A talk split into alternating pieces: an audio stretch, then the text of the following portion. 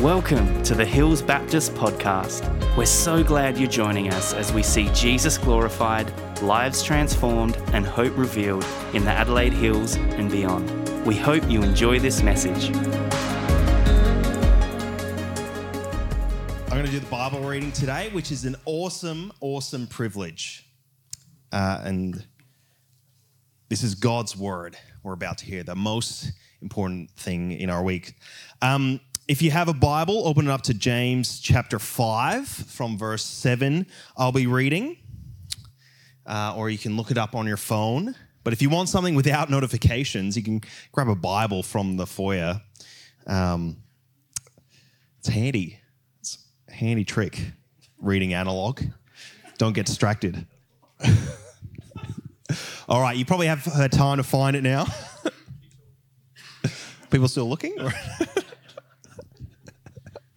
Be patient, Luke. Um, I'm going to read this uh, starting from the words be patient in verse 7. Be patient, therefore, brothers and sisters, it says, until the coming of the Lord.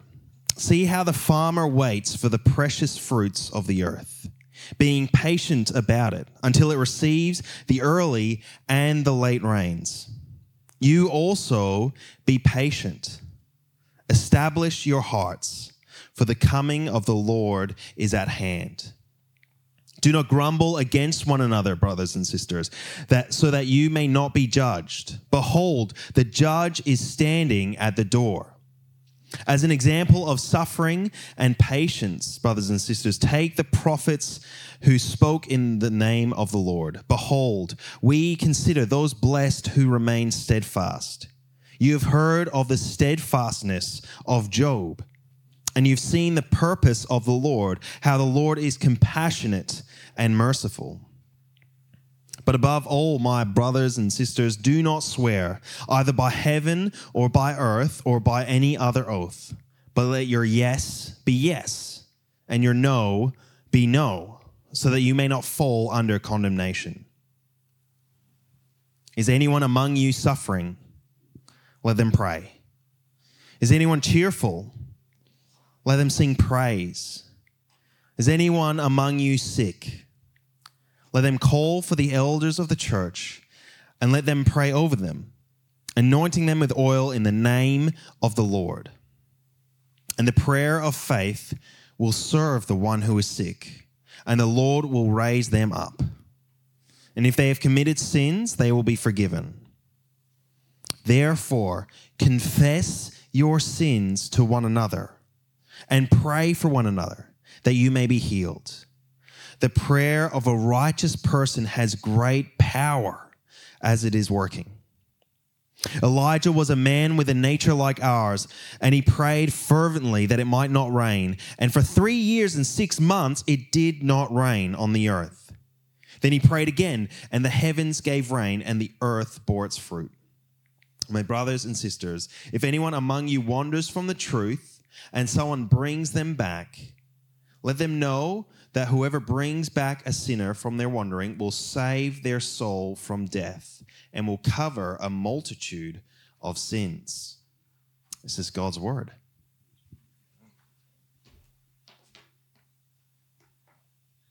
Thank you. All right. Well, welcome. Um, if you're new here, my name's Luke. I'm one of the pastors here, and it's great to have you here. This is our last uh, sermon in a series that we've been doing on the book of James, which is called The Way of Wisdom. Um, James is written by a guy named James, who is a half brother of Jesus, and he. Uh, it's unlike other New Testament books. It's not like a, a concise letter that sort of follows an argument from start to finish. And it's sort of a collection of topical sayings and ideas on different areas to give Christians wisdom for the way they live their life. And tonight's message is, is called Wisdom About Suffering. So we're going to get into it. It's going to be a little bit, um, a little bit heavy, but as I kind of dug into the, the passage and into what James is really getting at, it's actually really, really hopeful. And so we'll go, we'll follow that journey of, oh, this is getting a bit eek, and land in a place of, oh, God is really good. So I'm just telling you that now so that, uh, you know, as we go, you're ready. I was at the barber on Friday. In fact, um, well, no, yeah, I was.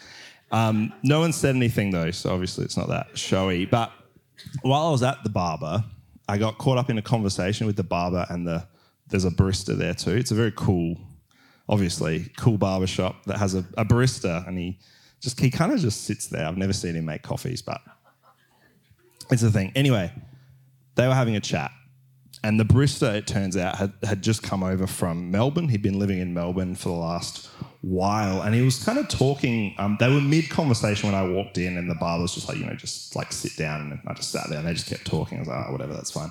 But I don't go to the hairdresser for a chat. Does anyone? I don't really like it. I just want them to cut my hair. Anyway, that's an aside. But they were chatting about this guy, this barista's um, experience of being in COVID lockdowns in Melbourne. And he was talking about how um, much his mental health had suffered.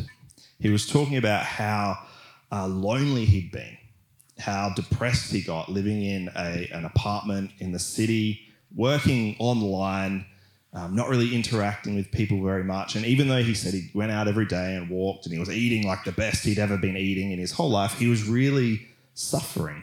He was really struggling. And the barber, who is a Christian, that's why I go there, he responded and he was kind of like, he was kind of sharing Christian ideas without really saying they're Christian ideas, but he was talking about, you know, how it's, yeah, it just goes to show, you know, we're meant to be in community, we're meant to be together. It's like life's so much better when we're together.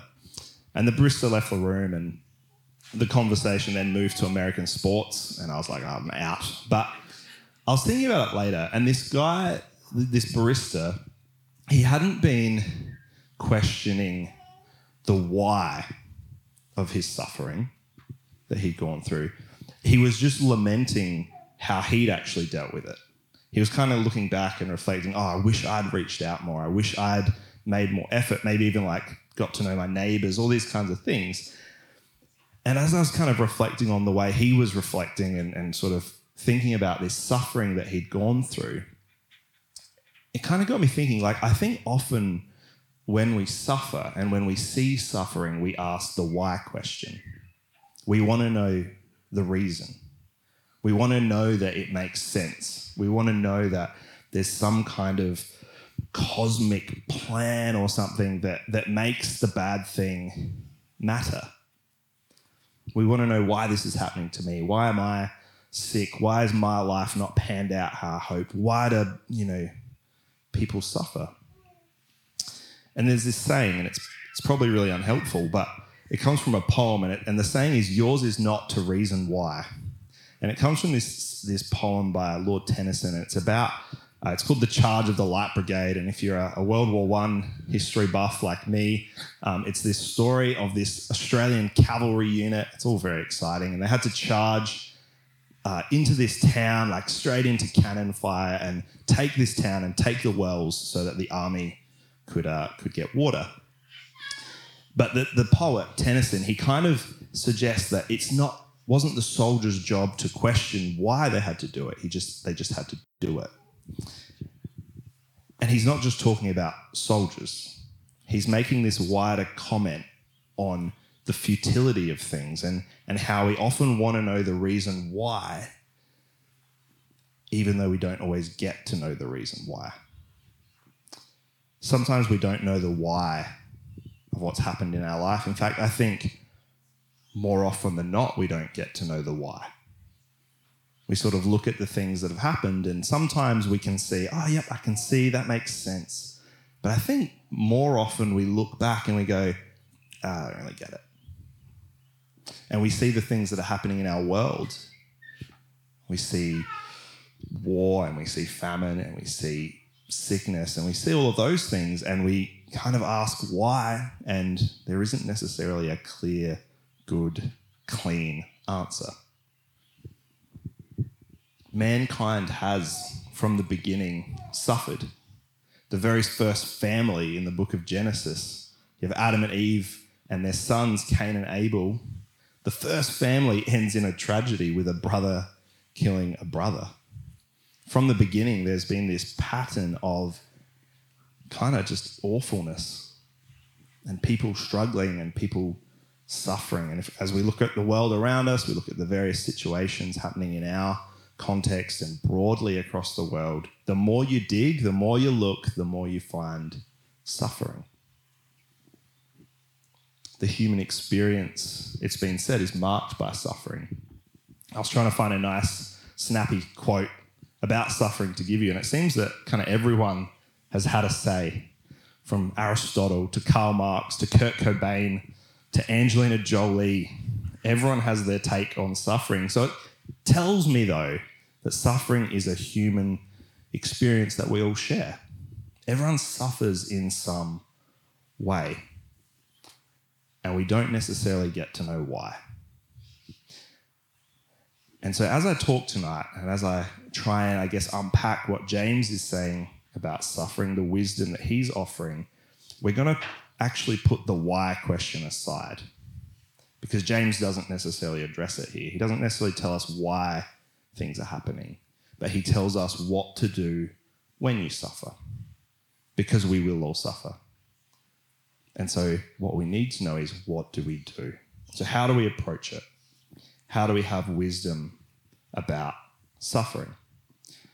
And so, there's three things I kind of want to look at tonight. And the first is patience in suffering, the second is perseverance in suffering. And then the third thing is prayer in suffering. Let's pray. Father God, I thank you that you are good. Even if a lot of the circumstances that we find ourselves in and the things that we see around the world are not. Lord, we believe that you reign and rule, and we believe that you are bringing all things together for your good and for your glory. Lord Jesus, as we talk about suffering, as we talk about hard things, show us your wisdom, show us your heart, show us your great love, and show us your way. And pray this in Jesus' name. Amen. So, the first thing that James suggests you could do with suffering is to be patient. He writes, in verses uh, 7 through to 10. Be patient then, brothers and sisters, until the Lord's coming. See how the farmer waits for the land to yield its valuable crop, patiently waiting for the autumn and spring rains.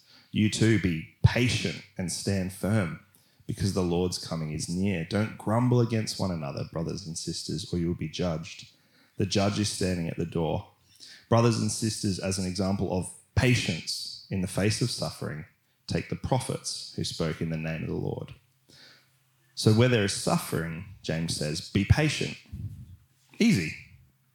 Suffering is cured, solved. Do you feel much better about the things you've suffered now? Just be patient, right? Easy. It's good. we can all go home. No, there's more to it than that. He says, See how the farmer waits for the land to yield its valuable crop patiently waiting for the autumn and spring rains. Is anyone here particularly agricultural? Good. Neither am I. but I thought this was an interesting example. And you know, at face value, we can see, yeah, the farmer's waiting for rain. Yeah, I get that. Like that, that requires some patience, especially if you're a farmer in Australia, when it always rains when you don't want it to, and never rains when you want it to. But I kind of was wondering, I feel like there must be more to this. So I did a bit of a deep dive on this idea of the autumn and spring rains. And so for a crop to grow, it needs both early autumn and late spring rains. It needs rain. The seeds in the ground need rain at the beginning and at the end as well to grow. The late rains come just before the harvest to give the plant its last kind of kick get that last bit of growth before it gets harvested. And in the Old Testament, there are a number of references to the early and late rains in Deuteronomy and Jeremiah and Hosea and Joel and Zechariah, the, the writers and the prophets, they talk about the early and late rains not in terms of the crops in the ground, but in, the, in terms of the faithfulness of the Lord. The Lord who is there at the beginning, the first rain, is also there at the end.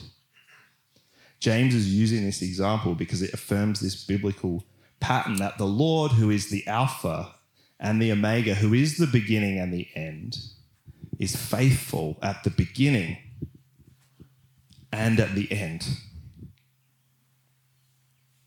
He's faithful in the suffering because he was there before it. He's faithful in the suffering because he's there beyond it. He is in it and he is through it.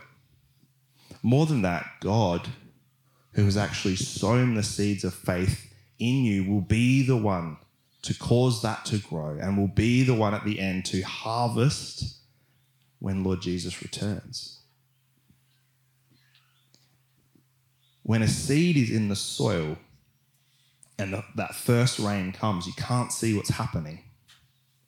And if there's a harsh winter and everything's covered in ice and snow, obviously not here, but it's hard to know if what's there is actually growing.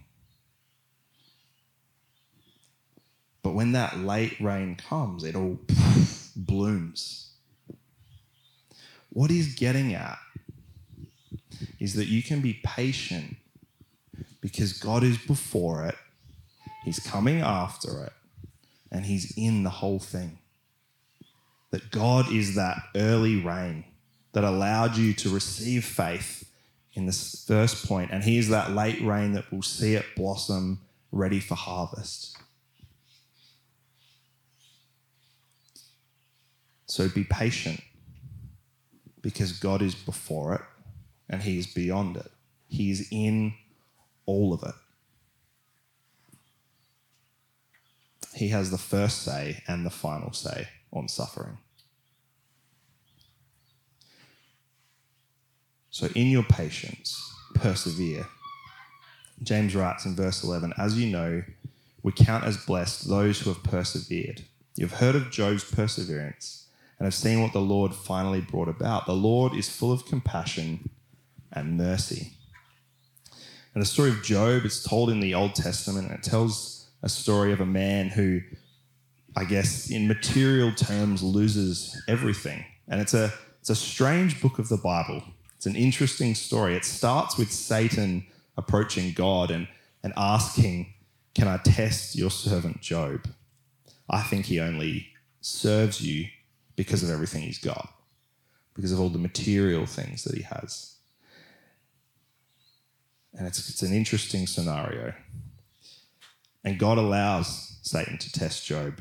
He allows Satan to let harm or bring harm to him, to take his property, his livestock, his family, his children, his wife. It's a full on story, and Job suffers greatly. And as he suffers, and as he listens to his friends, he begins to question God. He begins to question, like, God, where are you in this? Why is this happening? Like, what is the deal? And God speaks. And God speaks powerfully in the book of Job. And it's an interesting kind of thing. He kind of rebukes Job. He kind of puts Job in his place a little bit and says, Well, Job, you're a man and I'm God. This is my paraphrase. And what I can do and what I know and what I control is infinitely greater than what you know and can do and can control.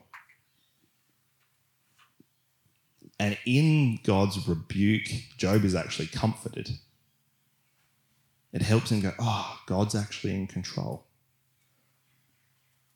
And having proved then that he loves God, irrespective of God's material blessings to him.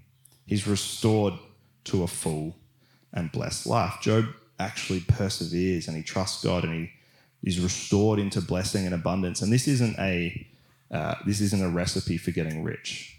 This isn't a oh you'll suffer, but don't worry, God's going to give you heaps of wealth here on earth. That's not what this is about. It's pointing to a, a different picture.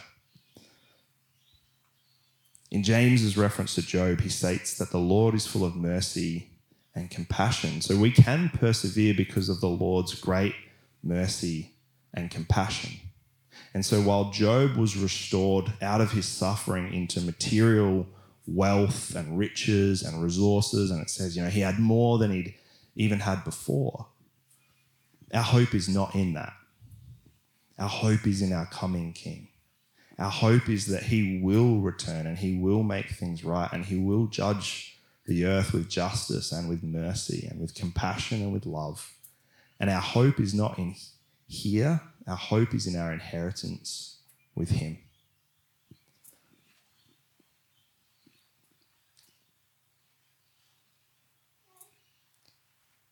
Tim Keller says or said, in religion, you obey because God is useful.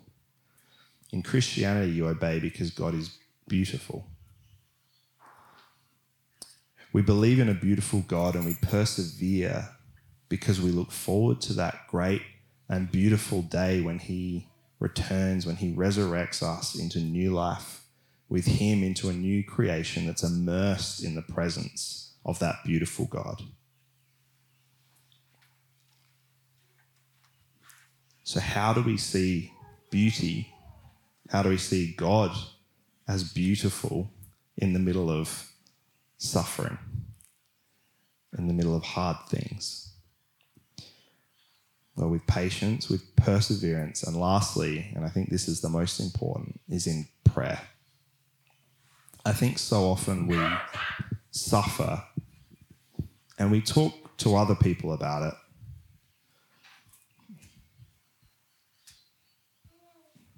But I wonder how much we actually do pray. I know there's definitely times in my life where I've had, you know, problems and things that need solving, and I spend a long time trying to work it out myself before I bring it to Jesus. And when we look at the world and we look at the suffering in the world, it is overwhelming. The more you look, the more overwhelming it gets. Like that's a reality. Like it is just huge. And what can we do with huge suffering? I think the only thing we can do is get on our knees before an even bigger God who was before that suffering and who will be beyond that suffering, who actually holds it all in the palm of his hand and who will bring justice and mercy to those who need it. So James says, if is anyone among you in trouble, let them pray. Is anyone happy? Let them sing songs of praise. Is anyone among you sick? Let them call the elders of the church to pray over them and anoint them with oil in the name of the Lord. And the prayer offered in faith will make the sick person well the Lord will raise them up. If they have sinned, they will be forgiven. Therefore, confess your sins to each other and pray for each other that you may be healed. The prayer of the righteous person is powerful and effective. The first response to trouble, James says, is prayer. The first response to good things, James says, is praise. The first response to sickness is prayer. The first response to sin is confession and prayer. It's interesting that James narrows in on the individual sufferings of individual people here. He doesn't leave it as a big picture thing, but he kind of gets small and says, What's happening for you? What's happening in your life, in your circumstances? Are you sick? Wisdom in suffering is to pray. It's to trust our circumstances, our health, our well being, even our sin into God's hands. In Proverbs, in the Old Testament book, it says uh, in Proverbs 3 5 to 8, normally you just hear 5 and 6, but I think 7 and 8 add an interesting, interesting dimension says, Trust in the Lord with all your heart and do not rely on your own understanding. In all your ways, know him, and he will make your paths straight. Do not be wise in your own eyes. Fear the Lord and turn away from evil. This will be healing for your body and strengthening for your bones. Trust in the Lord. The fear of the Lord, following his ways and relying on his wisdom will bring relief, even healing, the writer says says, Turn away from evil. Don't be wise in your own eyes. So often it's easy to look at the problems in our own life, and the problems in our friends' lives, and the problems in the world, and have our own ideas about what should happen. And we even bring those to God. God, you should really do something about this. And this is what I think you should do. Anyone else done that? So often we think we know. So often we think we have the picture and we have the solution. But our God, who is before and after, who is the beginning and the end, sees the whole story. He knows how things will end. He knows the why, even if we don't get to. So He's the one that we trust. He's the one that you turn to with your suffering because it's too big for us. It's too big for me. So I assume it's too big for you as well. So, with suffering, what do we do? We trust in the Lord. We pray to God for healing, knowing that He can heal. Knowing also that our ultimate hope for healing is found in the resurrection and in the new creation with Jesus. I've prayed for people and seen them get healed, and I've prayed for people and seen them not get healed, and I don't know why. I don't know God's plan in these things, but I know that James says, pray for healing. And so let us, in faith, approach God for healing. But as, as it says in Proverbs, let us turn from evil because that will also bring healing. And not just healing for us, but healing for others as well. And sometimes, as much as we don't want to admit it, we actually can be part of the cause of our own suffering and of the suffering of others. Our own sin our own idolatry, our own addictions, our own selfish desires cause us to suffer. If you stay up all night, all night on your phone and you get three hours of sleep, and you do that for enough months in a row, and then you start to feel depressed and lonely and socially isolated, but you've only got two hours of sleep a night and you've created a pattern and you can't get out of it, there's a good chance that you've caused that yourself. If you eat terribly and drink a lot and keep doing that for enough years, you will make yourself very sick. And you could shake your fist at God and say, Why did you let this happen? And He'll just look and say, Well, Maybe you've caused this yourself. We don't want that because we'd rather blame everyone else. But sometimes the suffering in our lives is caused by us. And so, what this passage says, because James is acknowledging, acknowledging this, he says, Confess your sins, be forgiven, and find healing in those areas of your life.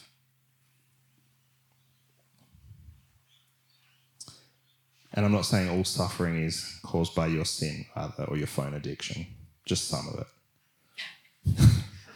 but if you're here tonight and you have unconfessed sins, then let's actually be bold in confession with the Lord and with one another. We've got people here tonight that are trusted and they're confidential in these matters, and they would love to pray for you for healing in sickness and for confession and restoration in sin. Wisdom in suffering is patience, it's perseverance, and it's prayer. I have hope in suffering because I believe that when Jesus comes back, and he is, but when he comes back, he will make things right. And his justice would not be the justice we would choose, and it won't be the mercy that we'll expect. It will be better. Because he is good, and he hears the cries of the brokenhearted, and he is close to those who are crushed in spirit, it says in the Psalms. So when we look at the anguish of our world and the suffering of others, and we feel that in ourselves, we can know that God is there by His Spirit. He sees it, He knows it, and He has a better way through it than any of us. Does that excuse us from standing for, from standing up for what is right and for for being uh, merciful and just and compassionate? No, it doesn't. But we do all of that knowing that God will ultimately bring those things. And so that's why when I look at the suffering of the world, it grieves me, but I have hope. Do you have hope? Do you trust that Jesus will rule and reign and that he will bring justice and that he will make things right? Because if you look at the suffering in your own life, and if you look at the suffering of the world and you don't feel that hope, if you feel overwhelmed and you feel like God's not in this, then I think you need to meet Jesus. And you might have been in church your whole life, and I think you still might need to meet him again. Because when our eyes are fixed on Jesus, the author and perfecter of our faith. We can run this race, this life with perseverance. Jesus, who was the perfect human, suffered. He suffered for our sake, He suffered for you. He suffered for the world that He might restore it. It says that He did not come to the world to condemn it, but to save it. So Jesus is at work. Do you have hope? Let's pray. Father God,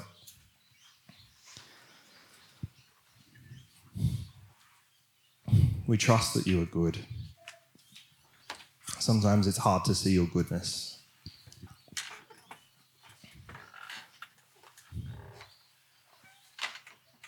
Sometimes we see things and we don't know what to do with them or how to rationalize them or understand you in them.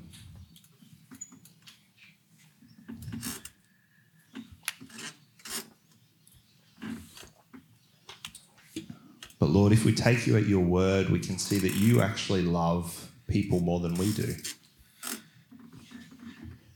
You care about the plight of those who are suffering more than we do. You care about us more than we do. And Lord, we want to understand things. We want to know why bad things happen. We want to know why innocent people suffer.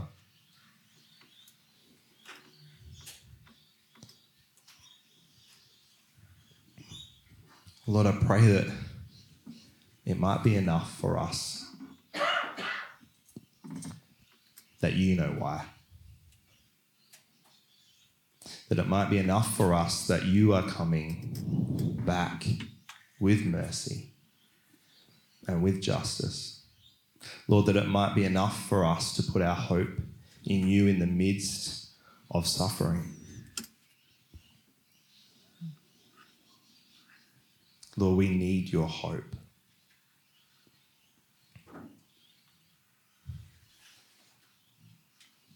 And Lord Jesus, I know there's people here tonight that need your hope, that feel hopeless because of things they've suffered or because of the suffering that they see around them. And they go, well, how can God be in that? Well, Jesus, I pray that you would reveal yourself in your love, in your gentleness, in your mercy to us. That we would see that you are the early rain at the beginning, before all things, and you're the late rain that brings the harvest, and that you are above and you are after. Lord, help us to trust you.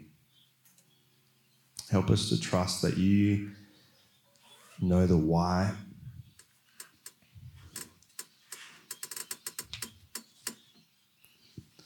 Comfort us, Lord, but also give us hope. Help us not to be frozen, but help us to move. Help us to move with love in the world that you love.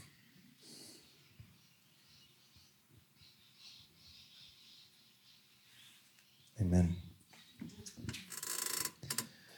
Now we have our, our elders and pastors that are here um, tonight, and they they will be at the back, and they are ready and willing to pray with you. If you would like to be, I guess, to trust and ask God maybe for healing if there's been something that's been going on physically, mentally, emotionally, that's been there for a long time or even a short time, but that you would go before God again and ask, Lord, would you heal me? And perhaps you know that there is sin in your life that's unconfessed, that's rotting away, that's taking your joy.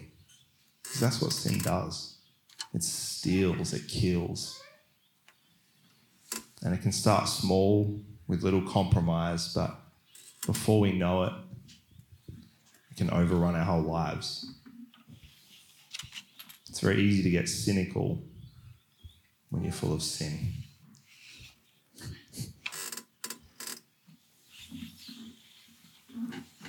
Please don't stay there. Please don't stay there. Like I said before, the people that are here to pray for you, they're, they're trustworthy, they're safe, they're confidential. They're not going to share what you share. They'll just pray with you. But please don't stay in that place. Walk in the freedom that Jesus has died for you to walk in a freedom even in suffering. So let's stand and the band will lead us. And yeah, if you want prayer for, for any of those things, then, then please do that.